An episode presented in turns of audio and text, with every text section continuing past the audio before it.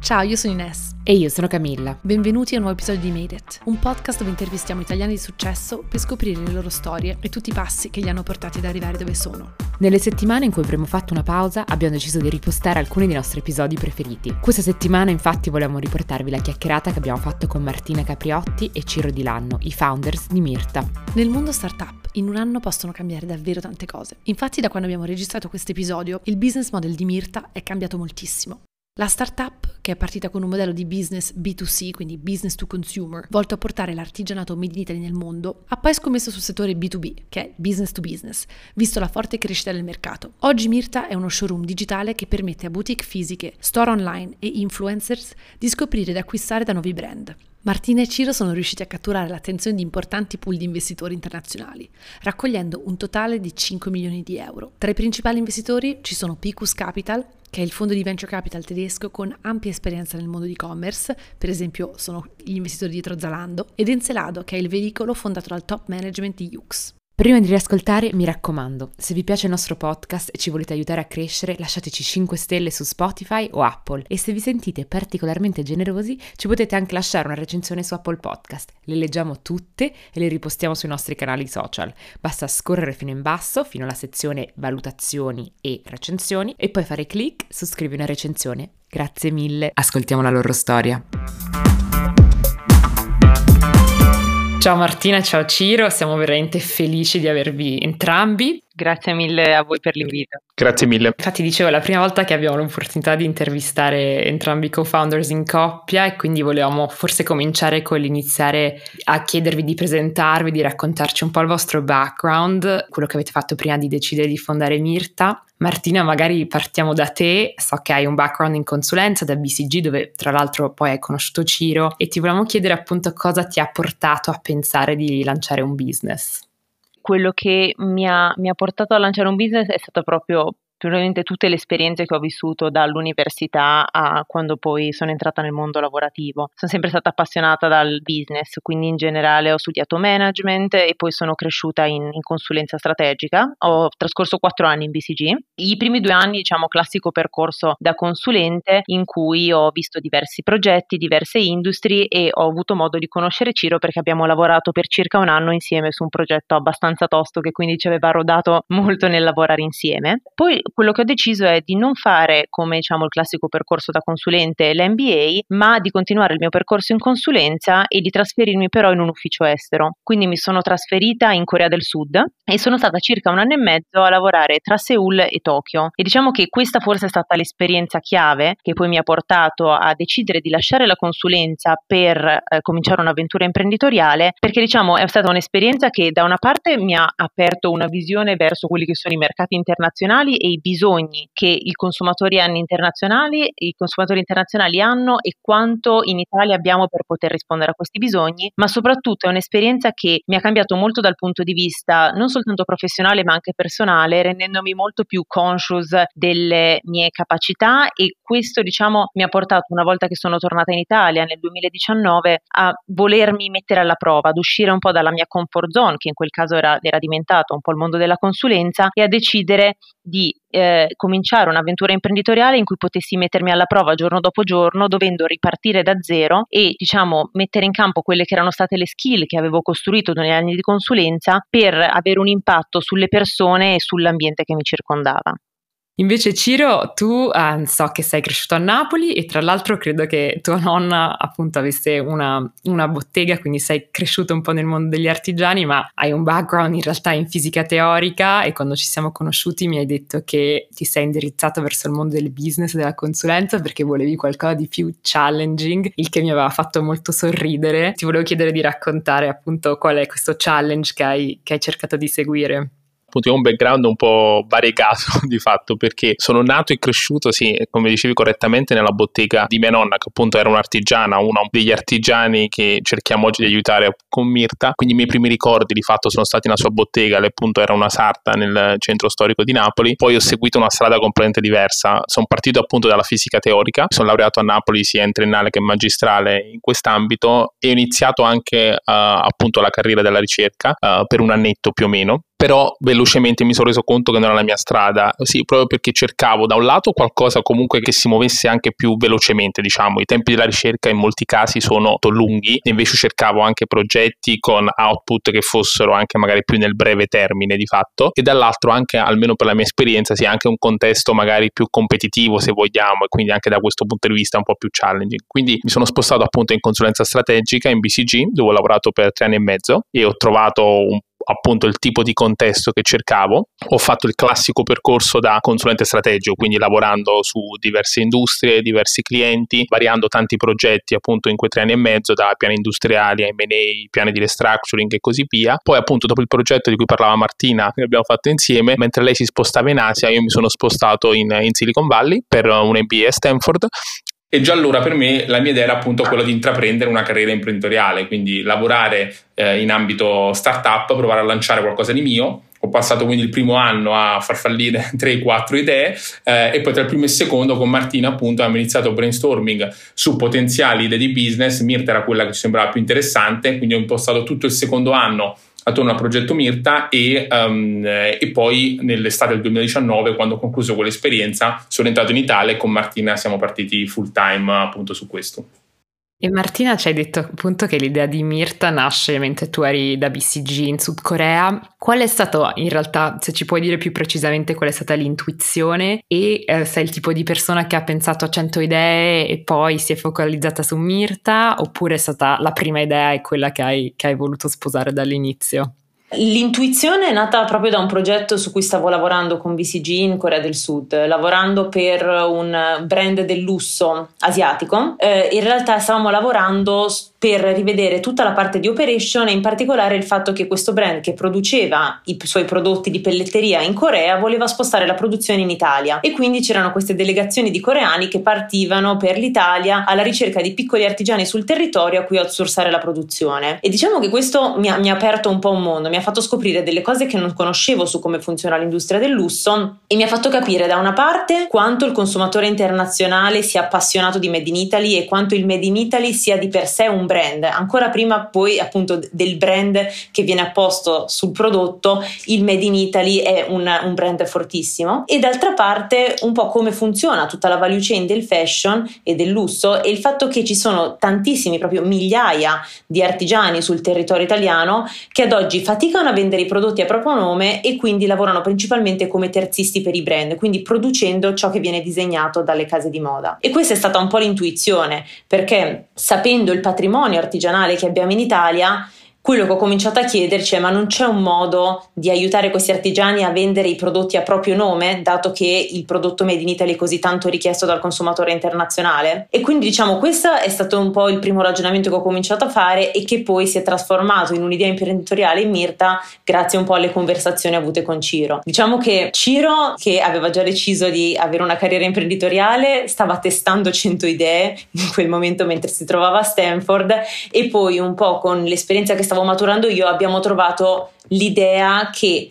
non solo potesse funzionare, ma d'altra parte ci appassionava anche talmente tanto da dire voglio farla diventare un progetto a cui dedicare i prossimi anni della mia vita. E questo proprio perché ci trovavamo all'estero ormai da un anno, un anno e mezzo e sentivamo un po' anche la nostalgia di casa e non c'era cosa più bella del dire vogliamo tornare in Italia e fare qualcosa che abbia un impatto diretto su una parte così importante del nostro paese. Quindi quella è stata una motivazione in più anche nel dire torniamo a casa e fondiamo una startup in Italia per l'Italia. È bello avere un'idea di business, ma se non c'è dietro una missione o comunque qualcosa che ti appassiona veramente, è veramente difficile tirare avanti perché, come sono sicura vi è già successo in questo anno, che sono questi 16 mesi a cui lavorate l'idea, quando hai il down che niente va, almeno ti dici almeno lo sto facendo per qualcosa in cui credo veramente, quindi secondo me questa deve essere la base di ogni idea, quindi beh, è bello sentirtelo raccontare. E quindi in realtà eh, l'idea di lavorare insieme prescinde un po' dal progetto, vi eravate già trovati bene, avevate già deciso che volevate idealmente lavorare insieme, come è nata insomma questo match tra di voi secondo voi e cosa avete visto l'uno nell'altra? Sì, esattamente, perché avendo appunto lavorato insieme in consulenza avevamo notato di essere molto complementari su certi aspetti, quindi siamo caratterialmente molto diversi e però ci completiamo diciamo a vicenda e a volte ci compensiamo anche su delle carenze che uno o l'altro possiamo avere. E quindi diciamo il fatto di essere consapevoli di avere sia personalmente sia professionalmente delle competenze molto diverse ci ha fatto pensare che potessimo essere un buon mix per creare qualcosa di nuovo e quindi già da subito l'idea è stata cerchiamo qualcosa su cui lavorare insieme, qualcosa che appassioni entrambi e diciamo con Mirta siamo un po' riusciti a, a coronare questa, questa missione. E Ciro, infatti, ci avevi detto che appunto ai tempi eri a Stanford, facevi il tuo MBA, avevi già lanciato o tentato di lanciare qualche startup che poi non è andata per un motivo o per un altro. E ci puoi raccontare un po' di quel periodo di, di tentativi e poi cosa, se c'è qualcosa magari oltre alla missione che hai visto in Mirta che ti sei detto ok, questa cosa può veramente funzionare basandoti magari su quello che non aveva funzionato prima.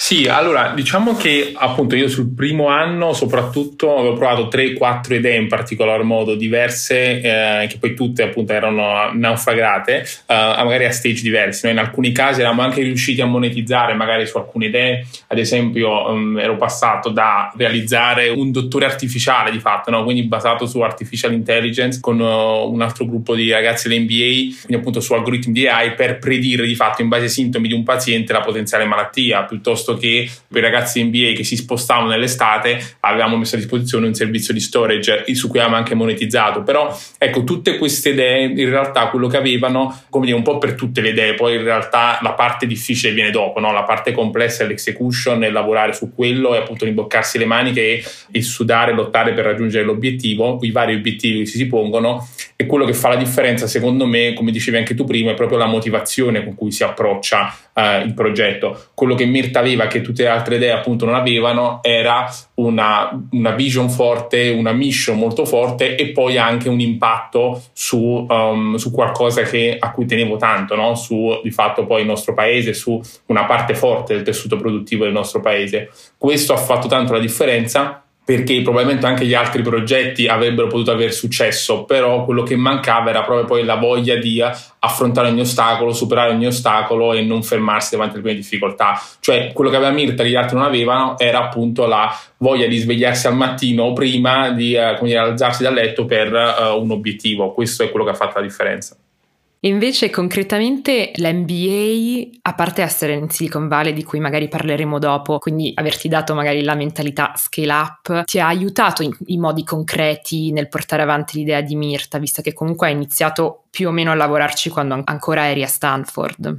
Sì, assolutamente sì. Appunto, tutto il secondo anno io l'ho impostato di fatto attorno all'idea di Mirta. Uh, quindi ho sfruttato al massimo tutte le risorse e sono state fondamentali e sono fondamentali tutt'oggi per noi per lavorare su Mirta, perché quello che ha cambiato è stato proprio l'approccio con cui affrontare appunto la nostra idea di startup. Quindi un approccio molto più basato su velocità rispetto in alcuni casi anche a qualità dell'output perché l'idea è, è la chiave di volta essere molto veloci ad andare sul mercato molto veloci ad avere un prodotto anche scrappy da lanciare in fronte ai clienti e avere loro feedback avere raccogliere dati avere appunto commenti input lavorare iterare perché alla fine il prodotto perfetto lo si trova in base ai feedback dei clienti. Quindi è inutile stare lì a lavorare per sei mesi sette mesi su qualcosa che nessuno ha visto ma invece appunto due settimane settimane avere un primo prototipo, lanciarlo sul mercato, raccogliere dati, iterare, cambiarlo e così costantemente. E ancora oggi abbiamo fatto questa filosofia di fatto nostra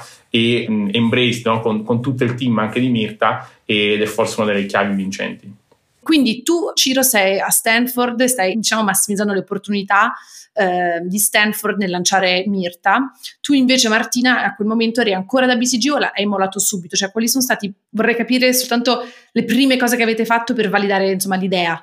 Mentre Ciro stava lavorando su queste classi, soprattutto il secondo anno, io ero tornata in Italia a ottobre 2018 e avevo ricominciato il percorso da consulente, quindi lavorando su progetti nel, nell'ufficio di Milano. Ma già diciamo seguivo un po' con un occhio eh, molto interessato quello che stava succedendo a Stanford quando potevo, eh, volavo a San Francisco per partecipare ad alcune classi o comunque poter lavorare sul progetto e poi abbiamo deciso un po' col timing che ci sembrava migliore io di lasciare BCG e, e Ciro di fatto di lanciarsi full time in questa esperienza quando a giugno 2019 lui si è laureato a Stanford, io contemporaneamente ho lasciato BCG in modo da riuscire a focalizzarci entrambi full time dallo stesso momento su questo progetto. E di fatto quello che è successo è che ci siamo trovati quindi a metà giugno 2019 a essere appena tornati in Italia e a dover, se vogliamo, cominciare da zero perché quello che avevamo costruito tramite le varie classi di Stanford erano prototipi e idee, ma di fatto ancora non era un vero e proprio business e quindi ci siamo trovati a dover fare tutte le attività che servono per lanciare una startup veramente da zero. Banalmente ci servivano i primi artigiani da portare a bordo sulla piattaforma, ci serviva un sito, ci serviva un magazzino e non avevamo nulla di tutto ciò e quindi ci siamo trovati a fare delle attività dalle estremamente strategiche a estremamente operative che ci sono servite tantissimo per capire effettivamente come funziona il business, cioè aver fatto le attività più operative dal veramente fare i magazzinieri al costruire un sito ci ha aiutato a capire qual è l'essenza del business e quali sono le logiche per poterlo fare scalare e quindi diciamo che da giugno 2019 a settembre, quando poi abbiamo lanciato il primo prototipo, ci siamo occupati principalmente di queste cose, cercando di trovare le soluzioni che ci sembravano migliori nell'ottica dell'approccio che stavate raccontando prima, ovvero dell'essere veloci ad andare sul mercato senza una soluzione perfetta, ma la migliore possibile. Quindi le prime attività che abbiamo fatto sono state prendere una macchina e eh, andare in Toscana a bussare alle porte degli artigiani, oppure trovare una soluzione che ci permettesse di costruire un sito senza senza noi avere capacità, diciamo, a livello tecnologico. Su questo l'aver fatto un percorso in consulenza prima ci ha aiutato molto perché eravamo abituati ad avere i problemi più disparati e a riuscire a trovare un modo di eh, risolverli e quindi che è esattamente quello che ti trovi a fare nel momento in cui devi lanciare una startup da zero. Quindi ci ha aiutato tantissimo le nostre esperienze pregresse e ovviamente il rimboccarci le maniche e, eh, e il cominciare da, veramente da zero siete partiti con i vostri risparmi perché insomma quello che stai, stai raccontando è molto scrappy, cioè non avete neanche cercato per un, un developer, avete trovato delle soluzioni di, di, template, Shopify, non so, immagino che puoi fare tutto con, con il back-end insomma sull'e-commerce. Quanto avete speso e dopo quanto tempo avete deciso che avevate bisogno in realtà di, di tirar su un po' di finanziamenti? Sì, allora diciamo che all'inizio appunto abbiamo lavorato un po' con i nostri fondi ovviamente super limitati. Um, considera appunto che sugli ultimi sei mesi a Stanford ho dormito per sei mesi ovviamente su un airbed perché uh, cioè dovevo scegliere tra come dire, usare i miei risparmi per comprare un, un, nuovo letto oppure per investirli in Facebook advertising di fatto e sceglievo tipicamente di farlo su Facebook advertising. Quindi siamo partiti appunto con i nostri risparmi, con i primi test, veramente spendendo 10 euro al giorno magari nelle campagne che però per noi erano fondamentali per iniziare a testare, avere un un po' di traction, uh, piuttosto organizziamo eventi anche fisici magari con potenziali clienti um, dove facciamo showcase o showroom eccetera. Quindi all'inizio siamo partiti così ed era fondamentale per avere almeno qualche feedback e qualche insight che l'idea potesse funzionare poi dopo di quello ci siamo resi conto che, che comunque avevamo bisogno ovviamente di finanziamenti strutturati e eh, investimenti seri ovviamente per, per poter scalare anche perché il nostro business è comunque un business soprattutto all'inizio abbastanza capital intensive in cui ci sono mm, c'è bisogno anche di importanti investimenti lato marketing e quindi poi era importante portare appunto i primi um, investor a bordo. Perfetto, e quindi dopo siete partiti così, avete validato diciamo, l'idea, avete visto che immagino che le metriche andavano bene, quindi poi avete approcciato degli angel, avete fatto friends and family, siete andati subito da VC, quali sono stati gli steps?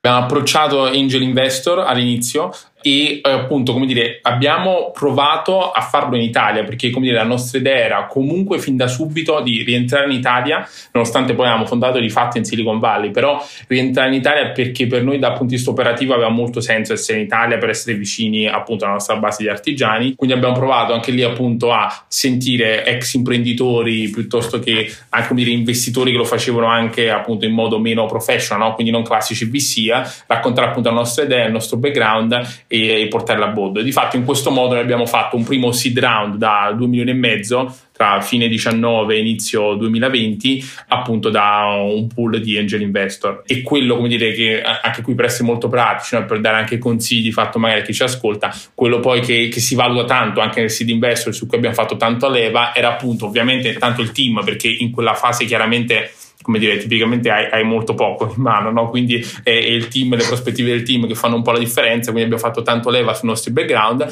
e poi chiaramente su quei primi MVP e uh, i primi dati che eravamo riusciti a raccogliere. Una volta lanciata quindi la piattaforma, avete cominciato subito a fatturare, i risultati sono venuti rapidamente nella direzione che voi volevate o ci avete messo un po' a ingranare? Ma allora diciamo che il nostro approccio del cercare di andare sul mercato il prima possibile ci ha portato di fatto a iniziare a fatturare quasi subito, nel senso noi abbiamo iniziato le prime attività proprio di costruzione del, de, della società a metà giugno e a metà settembre avevamo lanciato il primo prototipo del sito, costruito da me e da Ciro, quindi era, era veramente un prototipo, però ci ha permesso di cominciare a fare le prime vendite per capire effettivamente che cosa il cliente cercava, non solo a livello di prodotto, ma anche che cosa voleva vedere sul sito, che cosa gli interessava o meno. E quindi di fatto i primi mesi sono stati tanto di test, sia appunto capire che cosa andava migliorato nella piattaforma e quindi anche come ci serviva a strutturare il team e d'altra parte anche testare a livello di marketing come, come effettivamente si portano i clienti sul sito. Noi eravamo abbastanza agnostici da quel punto di vista perché appunto avevamo un background consulenziale e non verticale sul marketing e avevamo tutto da imparare, però se, se devo essere sincera probabilmente questo essere totalmente agnostici ci ha anche aiutato perché siamo partiti senza nessun tipo di preconcetto ma soltanto guidati da quelli che erano i risultati e quello che ci diceva i dati. E quindi abbiamo cominciato a testare Facebook advertising, eh, i, i social media organici, abbiamo veramente provato a testare diverse soluzioni per vedere effettivamente che cosa funzionava e nel momento in cui abbiamo cominciato a capire quali erano i meccanismi che funzionavano, quali erano i paesi che rispondevano meglio alla nostra value proposition, allora abbiamo capito che dovevamo andare più verticali con quelle soluzioni o in quei paesi. Diciamo, questo è un approccio che ci portiamo dietro da sempre e che, che ci ha permesso di ottenere i risultati che abbiamo ottenuto fino adesso e appunto l'abbiamo applicato dal giorno zero e in qualsiasi ambito, incluso quello appunto del come vendere online online e a, e a chi vendere. Come hai detto tu, non avevate esperienza in marketing, quindi avete, cioè, cosa vi siete messi a guardare su YouTube come si facevano, come si utilizzavano Google Ads o avete trovato un freelancer che vi ha aiutato cioè, con quel marketing?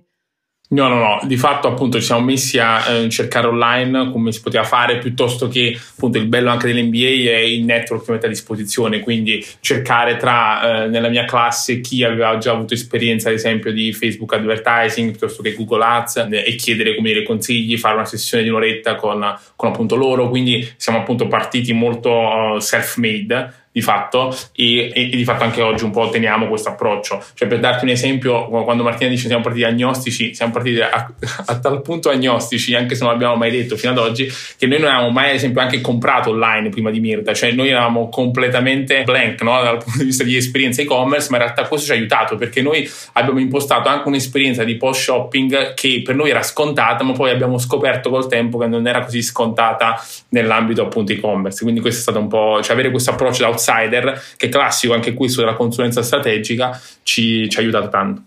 Ah, questa è, una, è, un grande scoop che non avevate fatto, non eravate degli shopaholics e-commerce. Io qua ho tipo un postino che viene tutti i giorni a lasciarmi qualcosa.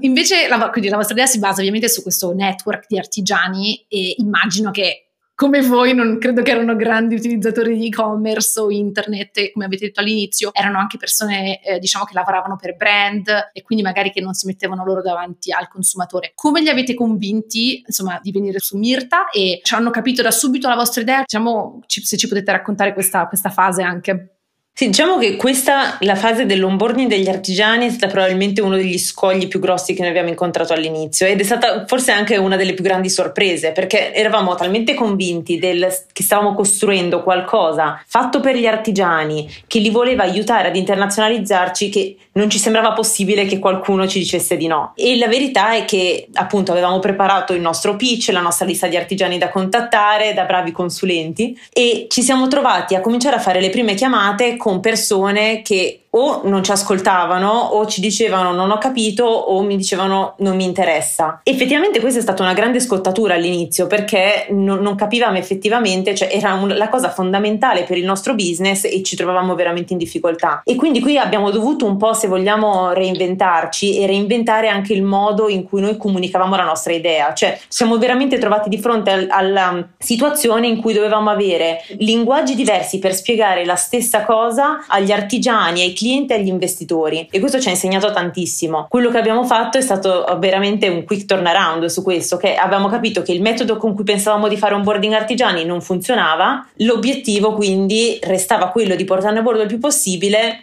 abbiamo preso una macchina, ci siamo messi in macchina e siamo veramente andati a bussare alle porte di persone che al telefono non ci volevano parlare. E in realtà quelli sono stati i momenti più belli, anche se, se ripenso alle parti più belle dell'aver fondato l'azienda, era stato veramente entrare nelle botteghe di queste persone vedere da vicino quello che fanno e riuscire a conoscere di persona e anche noi a farci conoscere, a far capire che veramente avevamo un interesse genuino nel voler costruire qualcosa che potesse aiutarli a, diciamo, superare gli scogli che ad oggi l'e-commerce gli mette davanti avanti.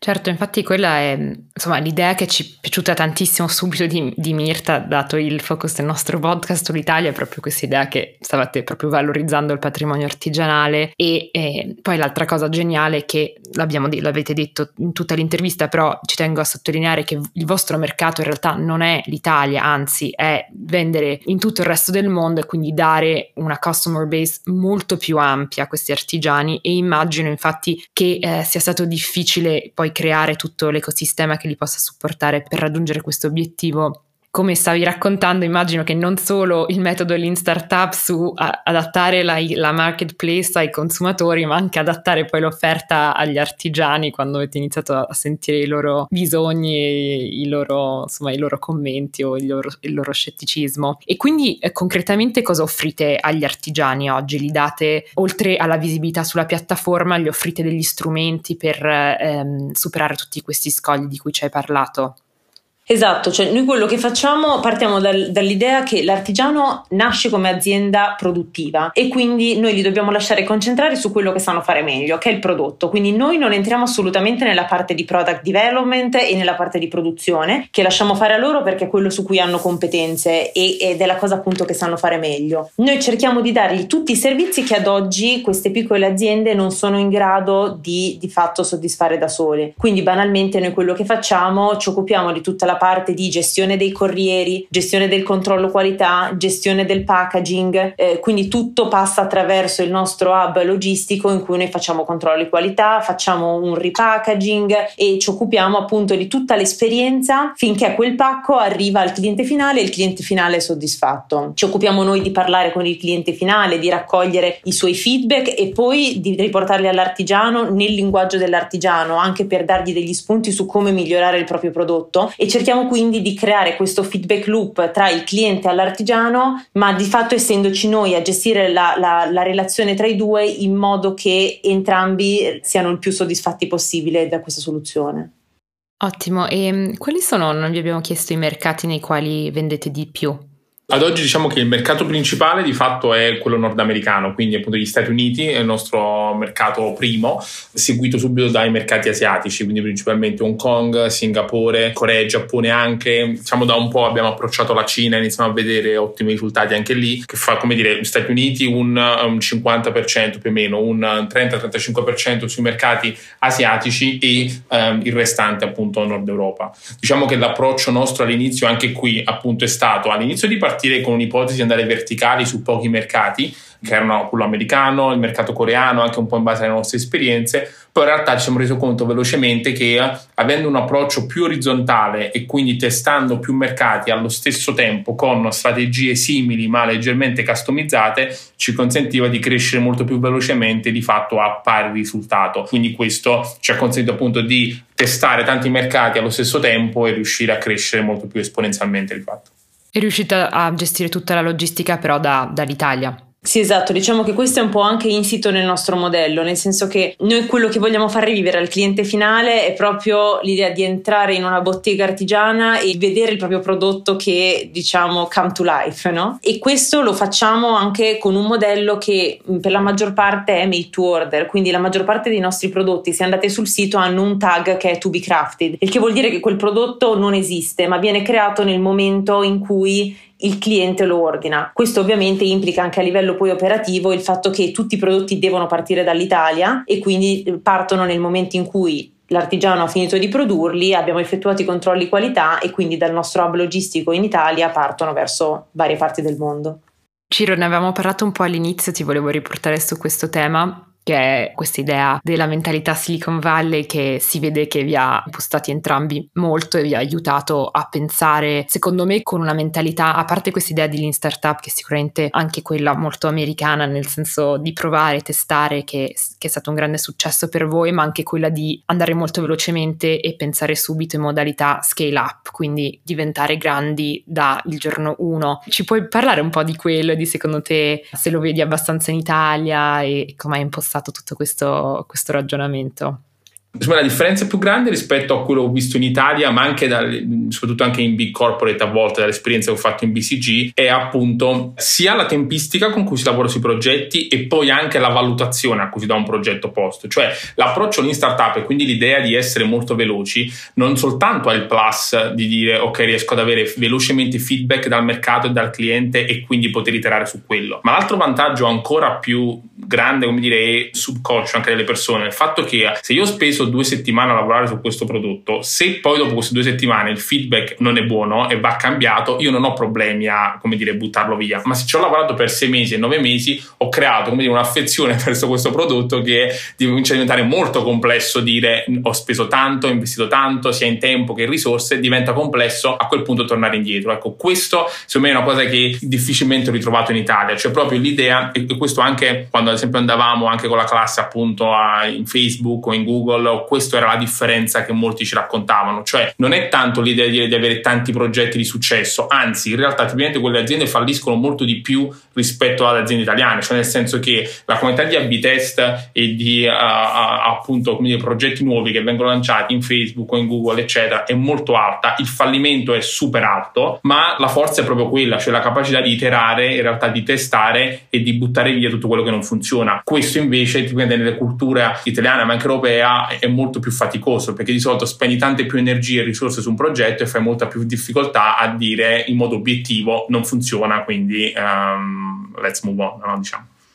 Sì, quindi quello mi sembra la cosa ah, da portare a casa dei tuoi commenti è provare, provare, provare da subito e, e, adattarsi molto velocemente e non fissarsi che l'idea che uno ha è per forza quella giusta se poi i numeri o determinate metriche non la supportano. Invece adesso so che siete di nuovo in fase raccolta capitali, abbiamo fatto una live proprio per parlare di quanto sia totalizzante questa fase per i founder di una startup e vi volevamo chiedere come sta andando, come la state affrontando, se ci sono stati grandi ostacoli e che obiettivi vi siete prefissati, sia per questa raccolta, ma anche per Mirta più generalmente per il futuro. Sì, diciamo che si trova una parola per assumere è un inferno, nel senso che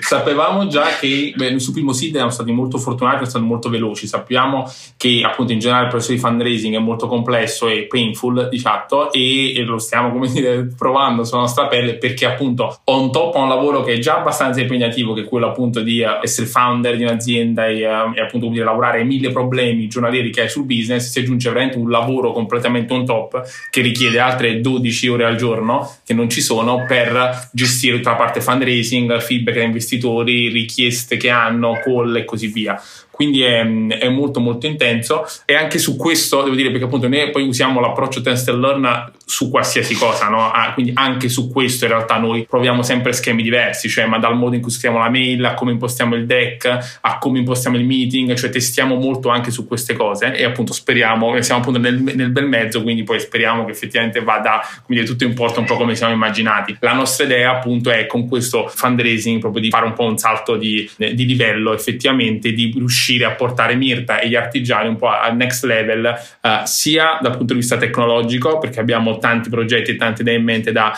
da, poter lanciare, sia poi appunto come proprio reach di mercato di fatto che, che riusciamo ad avere. E vi siete presi tante porte in faccia all'inizio? Cioè, o è stata una cosa, vi hanno capito fin da subito e la gente ha voluto tirare fuori il portafoglio subito? No, no, no, le porte in faccia è una di quelle cose come se avessimo avuto un euro per ogni porta in faccia avremmo tirato su molti più soldi di quanti ne tirati oggi. No, in realtà la, la, cosa appunto più difficile è proprio quella, cioè continuamente costantemente um, ti trovi di fronte a, appunto a persone, ma che siano clienti, che siano investitori, che siano anche artigiani in molti casi, o che siano potenziali employee, collaboratori e così via, veramente di tutti i tipi che continuano dire, a farti notare tutto quello che non funziona, tutto quello che non va, che dovrebbe essere diverso. Mia madre ad esempio, la prima che ogni mattina tipicamente mi dice mi fa l'elenco tutto quello che non funziona sul nostro sito o che non va bene la nostra esperienza, eccetera. Quindi è, è costante questo, però in realtà bisogna essere molto bravi, secondo me, a poi farne di questo una forza di fatto, no? cioè a non abbattersi mai e questo lo fai quando hai una forte purpose, una forte vision, una forte mission e usare in realtà questo al contrario proprio come leva per, per come dire, migliorare sempre di più. Sì, no, infatti te lo chiedevo perché sai, quando uno parla di ah, avete tirato su 2.5 milioni in seed round, magari la gente ascolta e dice ah, che ammazza, sì, avevano un background sto facile perché hanno fatto BCG, hanno fatto Stanford e li hanno trovati subito. Infatti, cioè, uno deve capire che in realtà ci sono anche tanti no, anche se hai un background eh, a tutti gli effetti, cioè best of the best, comunque hai fatto il migliore MBA al mondo per, per l'imprenditoria e comunque ti prendi dei no. Quindi è importante, secondo me, che si, si senta questa per, perseveranza che, che ci vuole per fare questo mestiere mestiere di imprenditore. Sì, esatto. Secondo me, infatti, la cosa più importante è riuscire a capire che guardando le cose da fuori sembra sempre tutto facile. Eh, sem- sembra, le, le, cose che fanno gli altri sembrano sempre molto più facili di quelle che capitano a noi. Cioè, la verità è appunto essere consapevoli che tutti attraversano grandi, grandi difficoltà e la cosa importante è avere la tenacia e il coraggio di dire non mi faccio abbattere, vado avanti e, e se sono convinto di una cosa e la voglio raggiungere, voglio raggiungerla in ogni modo. Invece per voi due qual è stato il più grande challenge che avete dovuto affrontare da passare insomma, dal, dalla vita da impiegati a quella da imprenditori? Se dovete scegliere una cosa veramente che vi ha, magari di cui non vi aspettavate forse. Ma allora, io da, diciamo, da persona che aveva deciso di lasciare la consulenza perché si sentiva molto self-conscious, pensavo di aver imparato tanto e di dovermi mettere alla prova, forse diciamo, la difficoltà più grande è stato il, il trovarsi di fatto senza punti di riferimento, perché la verità è che quando cominci un progetto imprenditoriale, soprattutto noi appunto siamo stati noi due per i primi sei mesi, la verità è, è che non hai più nessuno che ti dice cosa fare, mentre in consulenza avevi sempre qualcuno, di fatto un tuo superiore che ti dava qualche qualche indicazione a cui potevi chiedere consigli, qui a volte ti trovi veramente da solo, anche quando le risposte non le hai e le devi trovare un po' in te stesso. E quindi la cosa più difficile è stata proprio questa di riadattarsi a, passando da un ambiente in cui si aveva comunque un feedback continuo e un aiuto continuo da qualcuno che di fatto remava nella tua stessa direzione al di fatto dover prendere tutte le decisioni da sole e decisioni che nel caso fossero buone davano un impatto positivo ma davano anche un impatto molto negativo nel caso in cui fossero sbagliate e questo è stato da una parte un po' un bagno di realismo se vogliamo ma d'altra parte appunto a volte ti mette in difficoltà perché ti trovi a dover prendere delle scelte che da solo non hai mai dovuto prendere, ma se c'è una cosa che è certa è che ti fa crescere tantissimo e ti cambia tantissimo non soltanto a livello professionale ma anche a livello personale. E adesso siamo arrivati alla fine della nostra intervista, che come sapete chiudiamo sempre con tutte, tutte le interviste con questa domanda. Secondo voi in che modo eh, la vostra italianità eh, vi ha aiutato in questo percorso? Ma allora diciamo, secondo me noi non potremmo fare quello che facciamo e non potremmo eh, diciamo, aver sposato questa mission se non fossimo italiani, e soprattutto italiani che hanno vissuto all'estero, perché secondo me il, il vivere all'estero non ci ha fatto solo capire tante cose sul potenziale che poteva avere l'idea di Mirta, ma ci ha fatto capire quanto in realtà potenziale c'è nel nostro paese e, e potenziale a volte che noi stessi italiani non, non sappiamo riconoscere. Quindi in realtà il nostro essere italiani conoscere, essere diciamo, cresciuti all'interno di questa cultura, eh, aver visto diciamo, sin da piccoli queste realtà artigianali in cui ad esempio anche Ciro è, è, cresciuto, ci hanno dato una sorta di background che ci permette di capire molto di più le persone con cui ci interfacciamo e quello che abbiamo creato. E appunto cioè, il, il fatto di questa italianità che ci portiamo dietro ci fa anche un po' avere questa ossessione e, e questa ambizione perché sappiamo quanto potenziale c'è e di fatto vogliamo dobbiamo dedicare diciamo, la, la, nostra vita a cercare di esprimere il, il, più possibile questo potenziale che troppe volte resta inespresso e che invece potrebbe, cioè, che invece tutto il mondo merita di conoscere. Bellissima conclusione a questa intervista, ragazzi. Grazie, eh, bravissimi. In bocca al lupo per tutto. E se per i nostri ascoltatori, se volete dare un'occhiata a Mirta, www.mirta.com. Continueremo a, a guardare il vostro percorso e tutti i milestones che riuscirete a raggiungere con Mirta. Grazie mille di averci ascoltate e mi raccomando, non dimenticate di iscrivervi al nostro podcast ovunque ci ascoltiate per non perdere nessuna puntata. Se ci volete dare una mano a crescere, lasciateci 5 stelle o una recensione su Apple Podcast. Ci aiuta a fare scoprire il podcast a nuovi ascoltatori e continuate a condividere Made It con i vostri amici, colleghi, parenti. Ci potete seguire su Instagram at madeit.podcast e su LinkedIn cercando Made It Podcast, dove condividiamo anche tanti contenuti esclusivi. Vogliamo ringraziare Sami Bianchi, nostro sound editor, e Guglielmo per aver composto il nostro jingle.